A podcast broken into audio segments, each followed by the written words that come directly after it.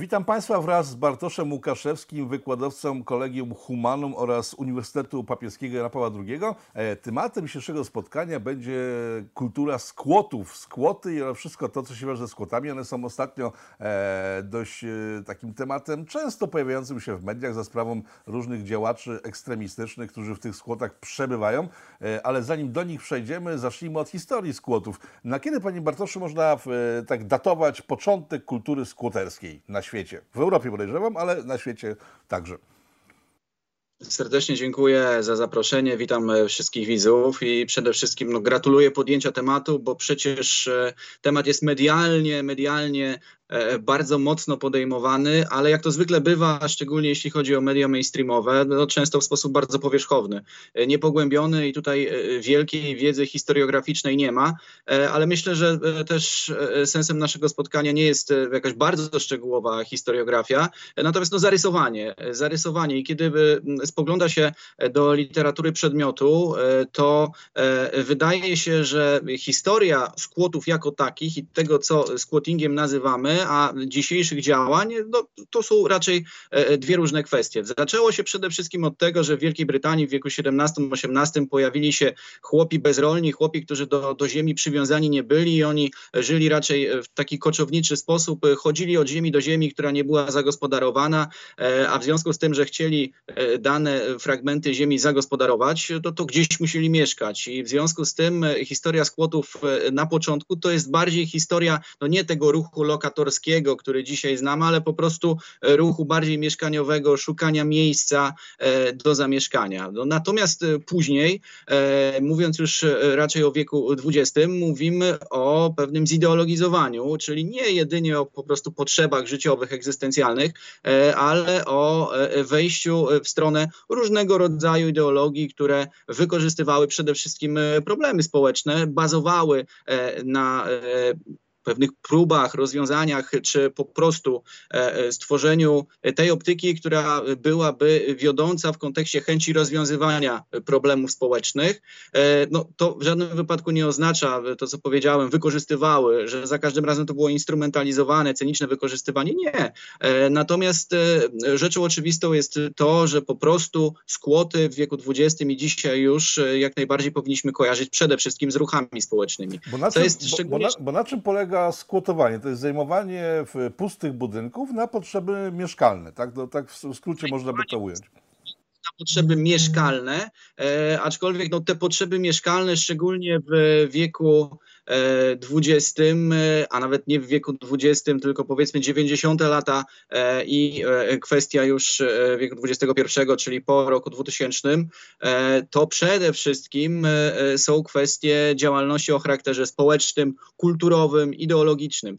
Tak, czym jest skłot? No, skłot jest miejscem najczęściej na terenie dzielnicy, którą możemy, może, moglibyśmy określić, bądź osiedla, bądź terenu po prostu w ramach danego osiedla zgettoizowanego tego, który specjalną jakością życia się nie charakteryzował, albo po prostu mówimy o zdegradowanym budynku, e, który najczęściej e, w żadnym wypadku jeszcze spod kurateli miejskiej e, w żadnym wypadku nie wyszedł, jest jak najbardziej jak najbardziej pod kuratelą miejską, a w związku z czym prawa do e, takiego budynku posiada e, administracja, posiada dany teren, posiada dana dzielnica, administracja samorządowa i tak dalej, no ale on nie jest zamieszkały, najczęściej niszczeje, w związku z czym logika jest następująca, grupa działaczy bądź osób, które potrzebują miejsca zamieszkania, choć dzisiaj, tak jak mówiłem, najczęściej po prostu działaczy, zajmuje takowe miejsce w celu podejmowania określonego typu działalności. No i jeśli chodzi o umiejscowienie historyczne, historyczne już e, w wieku XX, no to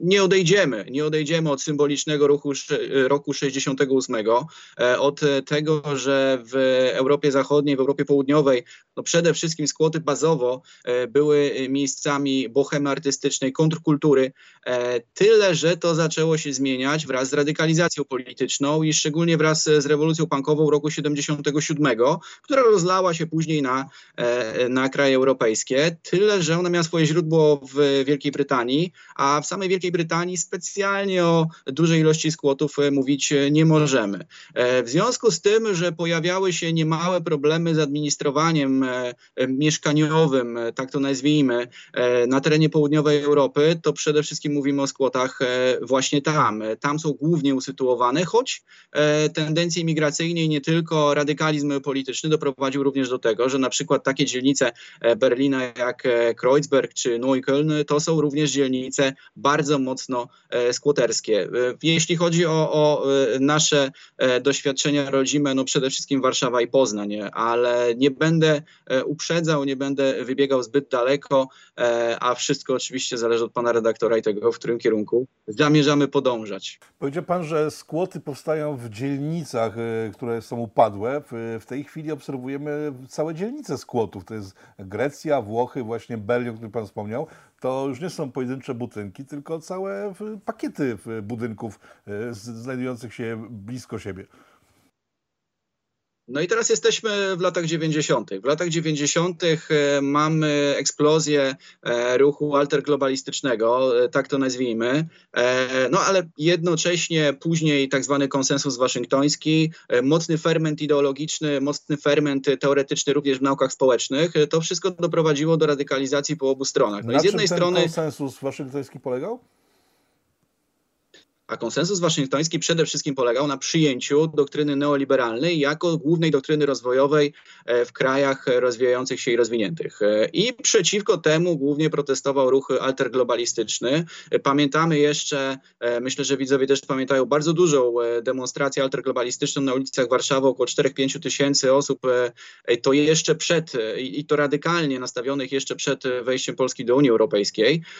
Natomiast, no właśnie, Popatrzmy sobie na, e, na e, to, co stało się po e, eksplozji ruchu alterglobalistycznego. Oprócz tego, że szczyty G8 były może nie torpedowane, ale pojawiały się próby, pojawiały się rozruchy, pojawiały się napięcia społeczne, to ten ruch zaczął zajmować określone przestrzenie. No i w ten sposób możemy dopiero dojść do historii skłotów nowoczesnych, czy ponowoczesnych, takie nazwijmy, dzisiejszych. E, I kiedy popatrzymy sobie szczególnie na Grecję, e, to jest znakomity przykład, e, to mówimy o ogromnym kryzysie ekonomicznym w roku 2008 i po 2008 roku. I mówimy o tym, że Grecja właściwie, jeśli chodzi o strukturę własnościową, to dzisiaj jest po części kraj neokolonialny. Tak możemy ten kraj określić, już zupełnie nie wchodząc w to, czy to wina Greków, czy to wina korporacji, czy to wina e, Unii Europejskiej, e, czy to wina tak zwanej trojki i tak dalej. No nieważne, nieważne, ale niezależnie od tego e, bardzo duża część działaczy, którzy sprzeciwiali się pakietom oszczędnościowym, sprzeciwiali się nowej demokracji, sprzeciwiali się Pasokowi, Partii Socjalistycznej, tym dwóm, jednej chadeckiej, drugiej, drugiej powiedzmy socjaldemokratycznej partii, które, które rządziły Grecją do tego czasu, do 2008 roku. Ci działacze po prostu zaczęli wychodzić na ulicę. Dochodziło do potężnych starć. E, e, ten plac, który jest e, placem, na którym znajduje się parlament grecki, plac Syntagma, do dzisiaj jest w cudzysłowie wyposażony w szereg różnych napisów, które jeszcze pamiętają rok 2008, no ale oprócz tego dzielnica artystyczna Egzarkia w centrum Aten, dzielnica Bohemy, kontrkultury, tak jak powiedziałem, ona została przejęta przez ruch skłoterski, ruch alterglobalistyczny, czyli część tej kultury skłoterskiej, która posiada nachylenie anarcho bądź anarchosyndykalistyczne również e, i tam dzisiaj, jeszcze do dzisiaj, dlaczego do dzisiaj, o tym powiem zaraz, e, właściwie cała dzielnica jest wyjęta, e, wyjęta spod przewodzenia, spod samorządu, administracji samorządowej ateńskiej.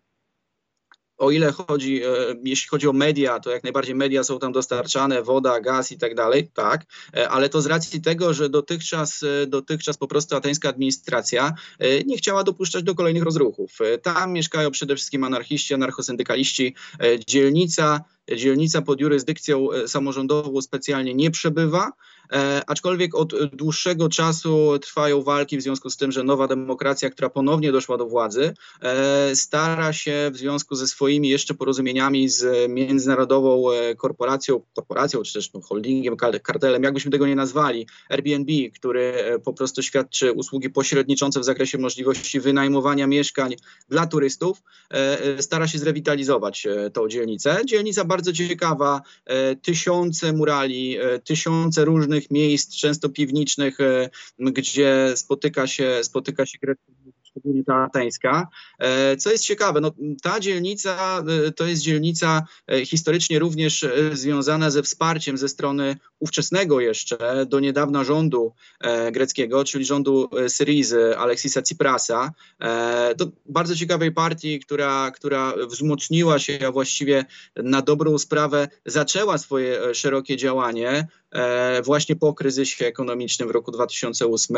Partia z jednej strony lewicowo-patriotyczna, lewicowo-narodowa, a z drugiej strony z mocnymi też wpływami, e, wpływami trockistowskimi. E, no i jeśli chodzi o funkcjonowanie egzarki tej dzielnicy zupełnie wyjętej spod prawa ateńskiego, to ono było bardzo szerokie właśnie wtedy. Dzisiaj rząd chadecki wydał wojnę i tam trwają walki, natomiast co jest szczególnie ważne analizując skłoty, no trzeba powiedzieć, że z jednej strony niektóre ze skłotów to są skłoty, które rzeczywiście zapewniają potrzebę e, tożsamościową, potrzebę przynależności e, uczestnikom, e, ale są też takie miejsca, które moglibyśmy raczej określić mianem po prostu komun narkotykowych i niewiele więcej, jeśli chodzi o ideologię, niewiele więcej, jeśli chodzi o prospołeczne czynniki i takich raczej byśmy tam nie znaleźli. Egzarkia to jest również tego typu miejsce, bo kiedy popatrzymy na jedno z głównych, na jedną z głównych lokalizacji, na terenie Egzarki. Słynne schody z czerwoną gwiazdą, to polecam widzom, można sobie po prostu wpisać e, w wyszukiwarkę i takie zdjęcie się pojawi no to tam z jednej strony młodzież się spotyka po to, żeby, e, po to, żeby e, stosować substancje psychoaktywne, ale obok mamy bardzo ciekawe miejsca oscylujące już w kierunku tak zwanych i podążające w kierunku tak zwanych centrów społecznych, ale o tym zaraz. Okej, okay, czy władze tych poszczególnych miast albo państw, które tolerują tego typu sytuacje na swoim terenie, robią to E, z przymusu, gdyż boją, że ci ludzie wyjdą na ulicę, tak jak w Grecji, i będą e, demolować miasto, że po prostu chcą mieć w jednym miejscu pod kontrolą e, ekstremistyczne ugrupowania, które tam się gnieżdżą, mieszkają, zbierają i funkcjonują. Dlaczego państwa tolerują tego typu sytuacje? Grecja jest przykładem bardzo ciekawym, ale też specyficznym. Specyficznym z racji tego, że tam w większości, e, jeśli chodzi o radykalizm polityczny, to on posiada radykalnie lewicową formę. Chuligani piłkarscy takich klubów jak Panathinaikos Ateny, AEK Ateny, e, Olympiakos Pireus może trochę mniej, ale w niemałej części, e, kiedy popatrzymy nawet na, na radykalnych kibiców czy, czy ruch chuligański w Grecji, to on ma radykalnie lewicowe odcienie.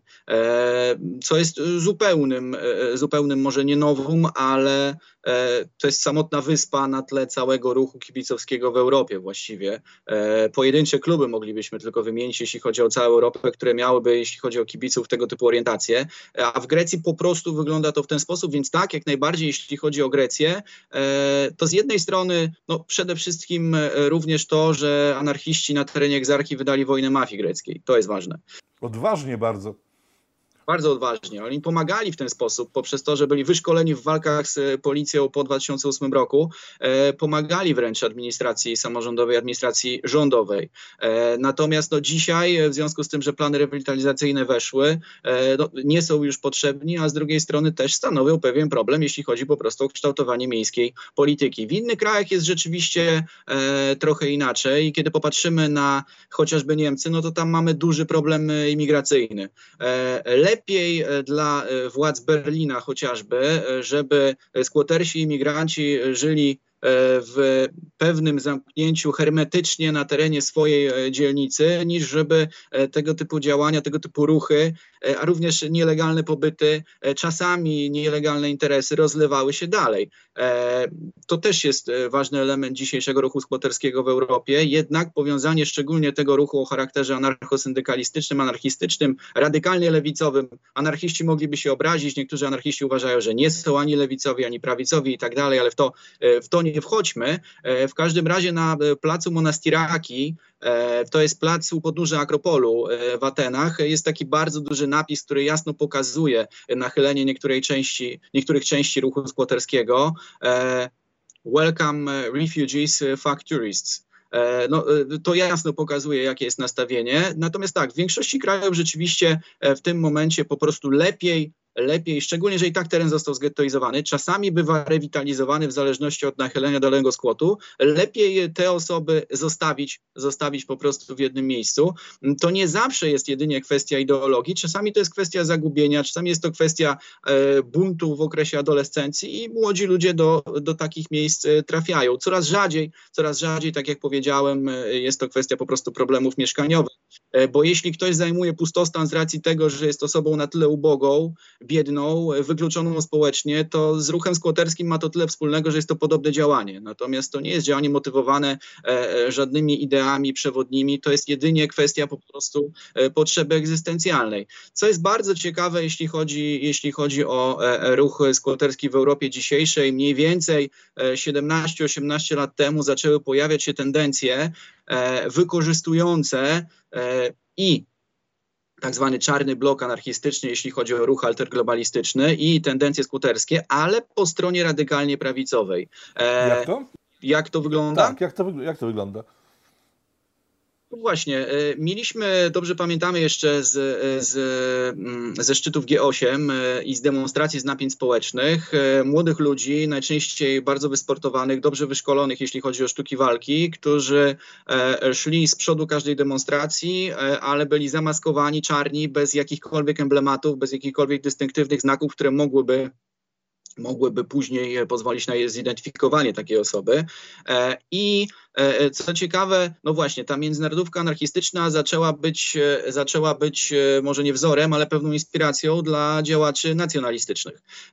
I powstała ideologia autonomicznego nacjonalizmu, czyli tego nacjonalizmu, który z jednej strony wcale nie jest specjalnie antagonistyczny w stosunku do innych narodów. Chodzi o pewne pryncypia podstawowe, naród, tradycja, tożsamość i tak dalej. Jeśli przestrzegamy na swoim terenie i staramy się przede wszystkim egzystować w ramach tak zwanej separacji, E, to jeszcze są tendencje, to jeszcze są tendencje, witam, dzień dobry, e, to jeszcze są tendencje e, zaczerpnięte również z koncepcji faszyzmu włoskiego, separacji, separacjonizmu, separacji rasowej i tak dalej, ale w żadnym wypadku nie rasizmu, o tym też powiem. No to właśnie, kiedy popatrzymy, popatrzymy na te kwestie, sytuacja, sytuacja jest bardzo ciekawa. Autonomiczni nacjonaliści nie potrzebują partii, działają indywidualnie i również nie chcą być specjalnie rozpoznawani. A w związku z czym przejęli taktykę przejęli taktykę i to też jeśli chodzi o międzynarodowe powiązania, e, taktykę czarnego bloku i ruchu anarchistycznego, tylko że dla promowania idei o charakterze e, zdecydowanie obyczajowo takie nazwijmy prawicowym. E, w 2003 roku w Rzymie 26 maja doszło do zajęcia byłego budynku administracji rządowej przez byłych działaczy Movimento Sociale Italiano, ruchu społecznego włoskiego postfaszystowskiego, Gianluca Janone i Simone Di Stefano Stefano, e, zajęli ten budynek razem z grupą działaczy nowo powstałej organizacji Casa Pound Italia. E, I ta organizacja Casa Pound Italia e, stanowiła podstawę i, i, i główną inspirację dla późniejszych tego typu działań w innych miastach i w innych krajach europejskich, dlatego że to byli działacze później jeszcze odłamu Fiamma Tricolore, trójkolorowy płomień, radykalniejszego od samego MSI. Simone Di Stefano w swojej książce mówi o tym, że kiedy po raz kolejny na listach MSI znaleźli się skompromitowani skompromitowani chadecy, a ludzie po raz kolejny wybrali skompromitowanych chadeków, uznaliśmy, że trzeba działać inaczej i promować inaczej E, inaczej e, nasze idee. E, I ten, ten budynek do dzisiaj na terenie rzymskiej dzielnicy Esquilino, absolutnie w centrum Rzymu, Via Napoleone Tre, przy tej ulicy się mieści i tam właśnie sześć pięter budynku rządowego zostało zajętych przez działaczy postfaszystowskich. Przez działaczy postfaszystowskich, ale nie rasistowsko nastawionych do, do innych narodów.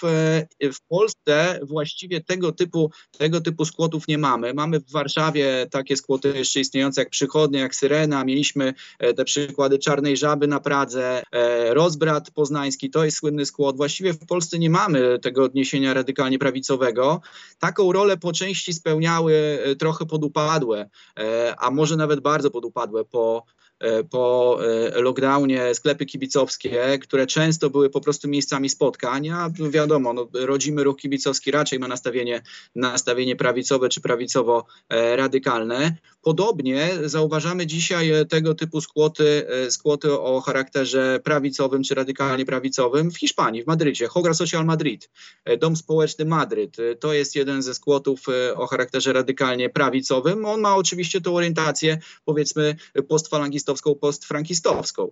E, to jest dość jasne. Podobnie jak Casa Pound Italia, to jest organizacja, która no w swojej nazwie nawiązuje do e, Ezry Pounda, do poety, który był przyjacielem Benito Mussoliniego. E, dom Pounda Włochy i tak dalej. No więc tu odnosimy się mocno do tych tendencji jeszcze, jeszcze postfaszystowskich. Natomiast pojawiał się ogromny problem e, już w latach 90. E, na skłotach. E, w Warszawie, jeśli chodzi o skłoty, też pojawiał się ogromny problem z uzależnieniem od narkotyków. Pojawiały się ogromne problemy z deklarowaną ideologią, a praktyką działania, ze spójnością pomiędzy tymi dwoma stronami medalu. I dlatego też na przykład, jeśli chodzi o, o, o o charakterze prawicowym, to te, te skłoty, które wykorzystują przecież taktykę radykalnie lewicową w działaniu. One promują e, czystość, ale czystość indywidualną. E, są wręcz, można by powiedzieć, straight edge'owe. E, odnosząc się do tej kategorii subkulturowej, jak najmniej używek, jak najwięcej działania, jak najwięcej działania prospołecznego. Kiedy rozmawiałem we Włoszech z działaczami właśnie Casa Pound Italia, z jednej strony z Sycylii, z Noto, z drugiej strony z Neapolu, a Neapol jest miastem raczej radykalnie lewicowym, tam od wielu, wielu lat zawsze, zawsze rządzi lewica. E, I jeśli chodzi o Neapol, który też e, jest szalenie rozwinięty, jeśli chodzi o składy radykalnie lewicowe, to przy Via Foria 169 przy tej ulicy funkcjonowała kiedyś e, młodzieżówka i funkcjonowała siedziba MSI, ruchu postfaszystowskiego, Movimento Sociale Italiana. Dzisiaj funkcjonuje Casa Pound Italia Napoli.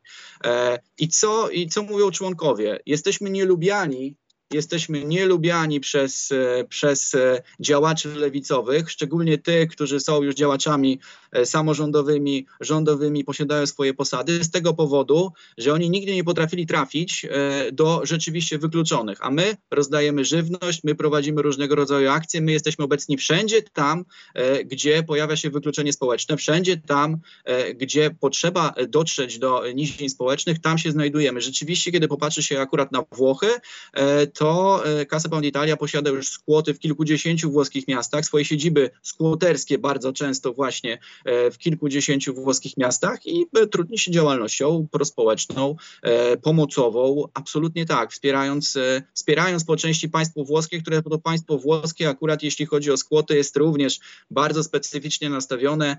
Obecny rząd raczej sprzyja skłotom o orientacji lewicowej. Poprzedni rząd jeszcze, w którym działał Matteo Salvini, bardzo mocno sprzyjał e, Casa Italia w związku z tym, że kiedyś e, Matteo Salvini i e, Liga Salviniego, Lega, kiedyś Lega Nord, dzisiaj Lega Salvini, była w jednej koalicji z Casa Italia, z ruchem postfaszystowskim, koalicji Suwerenność, Sovranita.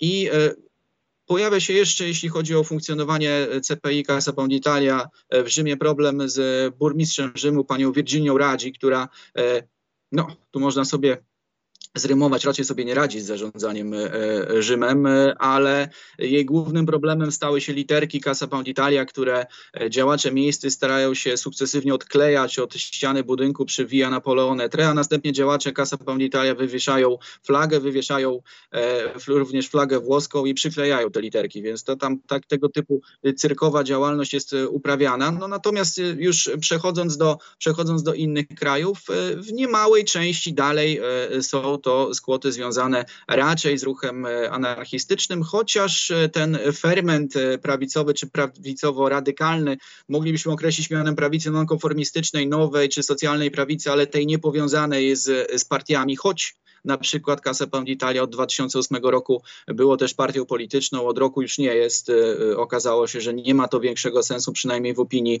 w opinii działaczy, działaczy Casa Italia w związku z siłą e, Matteo Salviniego. Zresztą e, stwierdzali wielokrotnie w rozmowach ze mną, że jeśli Salvini będzie realizował tą politykę, którą chce, to oni będą dalej obecni na ulicach, a w parlamencie być nie muszą, nie muszą być w radach, w radach dzielnic, choć co jest ważne, rzeczywiście w radach dzielnic wielu miast włoskich działacze Casa Pound Italia są obecni, czasami jako kandydaci startujący z listy Salviniego, czasami autonomicznie i tak dalej. Więc ruch skłoterski jest bardzo, bardzo skomplikowany z racji tego, że jest po prostu niejednolity. Jeszcze podejrzewam 10 lat temu, gdybyśmy rozmawiali, to nawet do nas by nie dotarła informacja o tym, że pojawiają się skłoty prawicowe. One dopiero zaczęły się przebijać e, do świadomości, e, do świadomości analityków, e, ale dzisiaj rzeczywiście no, warto, warto rzeczywiście stawiać linie demarkacyjne między ruchem lokatorskim, między skłotami o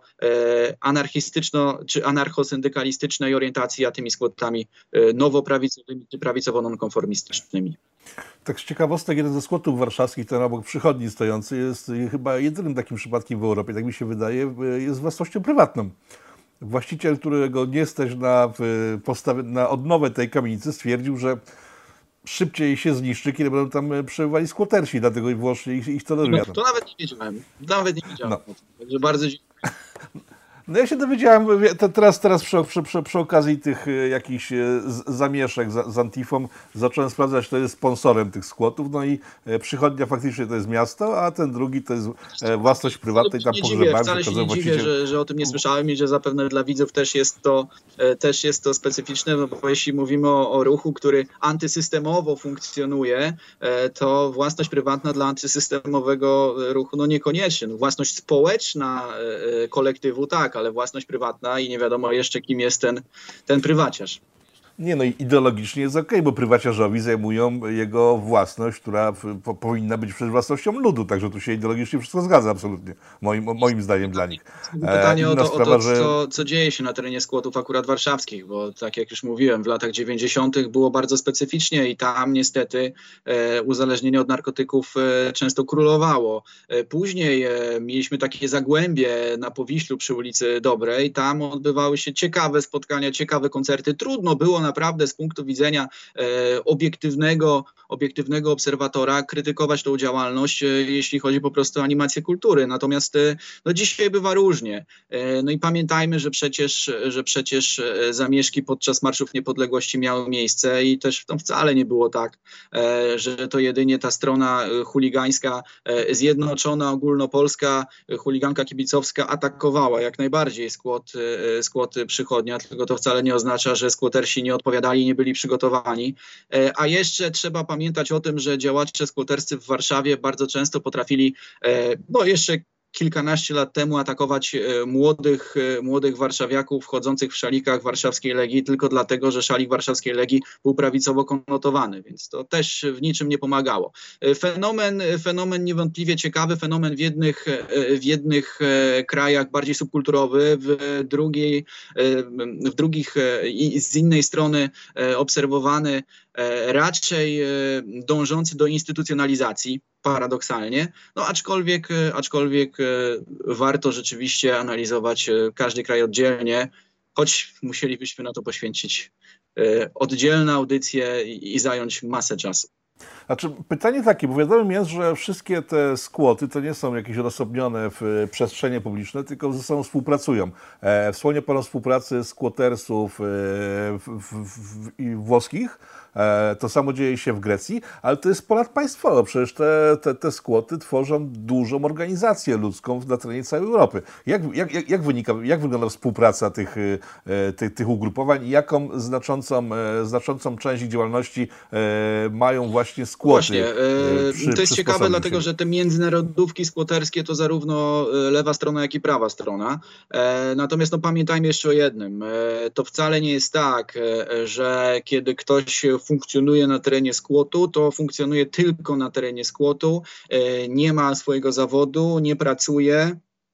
Skąd? E, e, takie skłoty e, mogłyby czerpać środki materialne na utrzymanie swojej działalności, na promowanie swojej działalności, na organizowanie bardzo często koncertów, na wydawanie ulotek, prasy. No właśnie, no byłoby to zupełnie niemożliwe. Dlatego też część na przykład działalności zarobkowej szczególnie przywódców tego typu, tego typu miejsc, jest później lokowana do wspólnej kasy, tak to nazwijmy, we wspólnej kasie lokowana i po prostu utrzymują się ze składek, nierzadko. E, nierzadko ze składek. E, dzisiaj jesteśmy już na zupełnie innym etapie komunikacji masowej, a w związku z tym no, nie ma problemu, e, żeby działać międzynarodowo, nawet się specjalnie, bezpośrednio nie widząc. No, nie, ma takie, nie ma takiego problemu.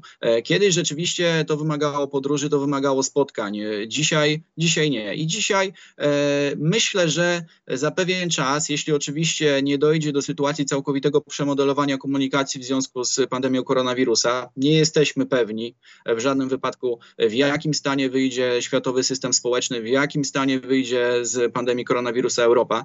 Tu może dojść do zmian, do zmian bardzo często radykalnych i takich, które będą zupełnie nieprzewidywalne, więc nasza prognostyka może być e, dość uboga i wadliwa. E, no to niezależnie od tego, wydaje się, że szereg, szereg tych międzynarodowych sieci skłoterskich będzie instytucjonalizowanych instytucjonalizowanych, e, może instytucjonalizowanych poza instytucjami państwowymi. E, tylko, że kiedy popatrzymy na definicję instytucjonalizacji e, zawartą w naukach społecznych, no to tu niekoniecznie musimy mówić o tym, że instytucja będzie powiązana z systemem prawnym. Instytucja, zespół norm, wartości realizujących określone funkcje na rzecz społeczeństwa czy danej społeczności, więc dla członków danych społeczności to będzie instytucja, ale to będzie instytucja równoległa, alternatywna wobec y, dominującego systemu czy kultury dominującej. E, więc myślę, że to w tym kierunku raczej, e, e, raczej będzie podążać, jeśli sytuacja nie ulegnie zmianie, jeśli nie ulegnie dekompozycji, bo przecież kiedy popatrzymy chociażby na e, to Casa Pound Italia, e, jeśli chodzi o przywódców i przywódców tego skłotu i tych skłotów, tej sieci skłotów, e, to są ludzie bardzo wykształceni, to są osoby z doświadczeniem medialnym, Gianluca Janone, Simone Di Stefano, to są osoby z poważnym doświadczeniem medialnym, promocyjnym, marketingowcy również. Są to osoby po części powiązane również z branżą hotelarską, to jest bardzo ciekawe, więc z tego też czerpią, czerpią swoje, swoje zyski. W ten sposób posiadają możliwość funkcjonowania, e, funkcjonowania e, w przestrzeni e, no, równoległej, niekoniecznie, niekoniecznie mainstreamowej. Mam tutaj, akurat myślę, że to jest dobry moment, pozycję, pozycję Una Nazione, jeden naród, Simone Di Stefano. Simone Di Stefano wydał ten wywiad w Altaforte Edizioni. Altaforte Edizioni to jest wydawnictwo, no właśnie, można by powiedzieć skłoterskie, bo przecież Casa Pound Italia to jest właścicielem tej firmy, Altaforte Edizioni. Matteo Salvini opublikował swoją biografię e, w, w tej w tej oficynie wydawniczej. E, I Simone Di Stefano, e, ku mojemu zdziwieniu, napisał następującą dedykację e, w tej e, książce. E, odzyskamy nasze narody dla tej Europy, o której śnimy jako o imperium, na pewno nie dla Unii Europejskiej. No i to mocno pokazuje nastawienie. To nastawienie nie jest nastawieniem indywidualnym, to nie jest nastawienie jedynie pronarodowościowe, tylko prowłoskie, propolskie, jakiekolwiek. Nie. I tutaj możemy mówić o, o, pewnej sieci międzynarodowej i po lewej, i po prawej stronie. E, dlaczego? Dlatego, że te ruchy zaczynają mówić przede wszystkim o kształcie Europy i mocno wchodzą e, w debatę na tematy przyszłego kształtu e, Europy. Oczywiście, jeśli chodzi o, o, o ruch anarchosyndykalistyczny animujący skłoty, no to rzeczą oczywistą jest to, że to są ugrupowania mocno proimigracyjne i to jest funkcjonowanie proimigracyjne. E, prowolnościowe również, jeśli chodzi o sferę obyczajową. Jeśli chodzi o, e, jeśli chodzi o, o stronę prawicowo-radykalną, no przede wszystkim ruch tożsamościowy, e, identytarny, tak możemy, tak możemy e, precyzyjnie określić, e, jako jako, no właśnie, międzynarodowe idee promowane w krajach europejskich, w związku z czym posiadamy swoje granice, tych granic bronimy, poruszamy się, ale staramy się chronić e, kulturę indywidualną. To znowu jest bardzo ciekawe, e, bo ruch alterglobalistyczny przez długi czas mówił o tym, że globalizacja światowa e, będzie niszczyć i będzie tym czynnikiem niszczącym dystynktywność kulturową poszczególnych społeczności, poszczególnych krajów. Tymczasem stało się odwrotnie, bo przecież dzisiejszy, dzisiejszy ruch alterglobalistyczny szelter globalistyczny, szczególnie ci działacze, którzy funkcjonują w ramach skłotów, no, starają się jak najszerzej przyjmować, kompletnie nie weryfikując imigrantów, co właśnie bardzo często również wpływa na zubożenie kulturowe i wpływa na no, pewną magmę właściwie już, z której trudno, e, z której trudno wydobyć e, wartości przewodnie dla poszczególnych krajów europejskich. Tkanka społeczna jest zupełnie przemieszana e, i co się okazuje, ten slogan często radykalnie lewicowy dzisiaj został przejęty przez prawicowe skłoty, przez prawicowe ruchy społeczne, skłoty animujące i one mówią o tym, że właśnie globalizacja zawłaszczyła przestrzeń kulturową, zniszczyła tożsamość, musimy ją odbudowywać. E, wspomniał Pan w pewnym momencie o tym, że we Włoszech powstały, powstały siły polityczne, które znudzone i obrażone tym, że skorumpowani politycy e, ciągle zmieniają się miejscami, ale ciągle rządzą e, i tworzą alternatywne struktury polityczne. Ja widzę, że coś takiego może w Polsce nastąpić, bo też chyba wszyscy są, znaczy duża część społeczeństwa, nie wiem jak duża, ale jednak spora, podejrzewam, jest znudzona tym, że od lat rządzą ci sami ludzie, tak samo zachowujący się, tak samo traktujący zwykłych, e, zwykłych ludzi, to ostatnie przykłady ustaw e, likwidujących miejsca pracy, e, na ile jest możliwe, że obserwujemy, nie wiedząc o tym tak naprawdę, powstawanie alternatywnych ruchów politycznych, już takich całkiem poważnych, które nie są tylko i wyłącznie obliczone na to, żeby gdzieś tam działać lokalnie na tylko własne potrzeby, tylko będzie to działać na szerszą skalę na terenie państwa, Europy, Pytanie jest następujące. Właśnie, tak? E, czy one nie zostaną dokooptowane do istniejących już obozów politycznych? I to jest podstawowa kwestia, bo żeby nie zostać dokooptowanym, włączonym, inkorporowanym e, w struktury obecnie, e, obecnie funkcjonujących ruchów politycznych, to przede wszystkim trzeba posiadać siłę, ale to nawet nie siłę związaną z ludźmi, tylko siłę związaną po prostu ze środkami materialnymi. Jeśli taka alternatywizacja będzie możliwa, to jak najbardziej. Tylko popatrzmy również na system prawny. Kiedy popatrzymy na włoski system prawny, choć Włosi bardzo poważnie, bardzo poważnie krytykują e, swoje ustawodawstwo, e, proces stanowienia prawa, samo prawo, które ich zdaniem jest e, bardzo często przeszkodą w działaniu, no to popatrzmy sobie na możliwość założenia stowarzyszenia i fundacji w Polsce, a możliwość założenia fundacji, stowarzyszenia, tak zwanego Stowarzyszenia Promocji Społecznej, Associazione Promozione Sociale, tak we Włoszech się to nazywa. Większość skłotów przekształcanych jest we Włoszech w tak zwane centra społeczne, społeczne i one posiadają nawet już osobowość prawną, bardzo bazową, bardzo szybko e, możliwą do e, uzyskania. W Polsce jest jednak dalece inaczej. E, tu pojawia się problem, bo jeśli chodzi o kapitał społeczny, to jednym z elementów niestety, przynajmniej moim zdaniem, a, a analizuję kapitał społeczny od wielu lat w Polsce i, i przemiany na tym polu, choć tak naprawdę to jest trochę analiza na poziomie od 0 do 5 e, i niewiele więcej, bo mamy kapitał społeczny naprawdę na zastraszająco niskim poziomie więzi zaufania możliwości działania, funkcjonowania, wspólnotowe inicjatywy, ale te oddolne e, właściwie są u nas bardzo, bardzo rzadko zauważalne. Proszę zauważyć, e, w Polsce, kiedy ktoś zrobi coś na rzecz społeczności, to od razu jest to medialne. To jest bardzo częste. E, a z drugiej strony często atakowane.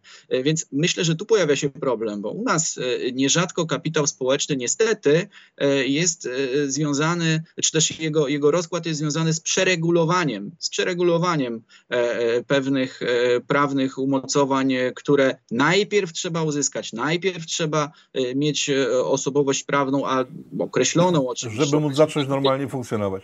Tak jest, żeby móc zacząć normalnie funkcjonować, nie odwrotnie. Pojawia się nagle pytanie w rozmowie, w rozmowie z osobami upoważnionymi, z urzędnikami, a dlaczego pan, pani działał w ten sposób, skoro przecież i tak dalej, i tak dalej. Nie nie mamy w Polsce rozbudowanej kultury działania prospołecznego jako takiego, a niezależnie od wszystkiego skłoty są działaniem prospołecznym. I e, czy pojawi się, czy pojawi się w Polsce e, tego typu sieć? E, ja byłbym sceptyczny. Byłbym sceptyczny z racji tego, że funkcjonujemy w sytuacji, w sytuacji dwóch właściwie zwalczających się obozów, które bardzo mocno starają się inkorporować wszystkie tendencje, które, e, które pojawiają się gdziekolwiek, e, gdziekolwiek e, na zewnątrz granic partyjnych. No, znakomitym przykładem, znakomitym przykładem e, jest jeszcze funkcjonujące, jeszcze funkcjonujące indywidualnie SLD, czy lewica, nazwijmy lewica, e, która od lat potrafi w znakomity sposób, właściwie patrząc na, e, patrząc na możliwość tworzenia ewentualnego przyszłego rządu, wiadomo, że będzie przybudówką Platformy Obywatelskiej, to jest całkowicie oczywiste, no ale ta lewica jest wybitnie kanibalistyczną partią, która od wielu, wielu lat od momentu, kiedy właściwie doszła do władzy po raz pierwszy po 1989 roku, e, zjada wszystkie małe partie. Cały plankton lewicowy jest zjadany permanentnie przez e, działaczy lewicy. Tu był Leszek Miller, wybitnym kanibalem, dzisiaj jest Włodzimierz Czarzasty, ale po prawej stronie te tendencje też są zauważalne. Bardzo trudno stworzyć jest coś, co nie będzie później i tak funkcjonowało w obrębie, w obrębie głównego ośrodka po prawej stronie sceny politycznej. Więc tutaj byłbym sceptyczny, aczkolwiek e, mówiąc szczerze, e, dla funkcjonowania społeczeństwa, dla budowy kapitału społecznego i więcej inicjatyw, tym lepiej. E, natomiast czy one będą miały szansę na przetrwanie, no tutaj wyrażam wątpliwości. Okej, okay. panie Bartoszu, dziękuję bardzo za spotkanie. Państwa i moim gościem był Bartosz Łukaszewski, Kolegium Humanum oraz Uniwersytet Papieski Jana Pawła II. Jest pan wykładowcą tych, tych, tych uczelni. Bardzo panu dziękuję. Dziękuję serdecznie.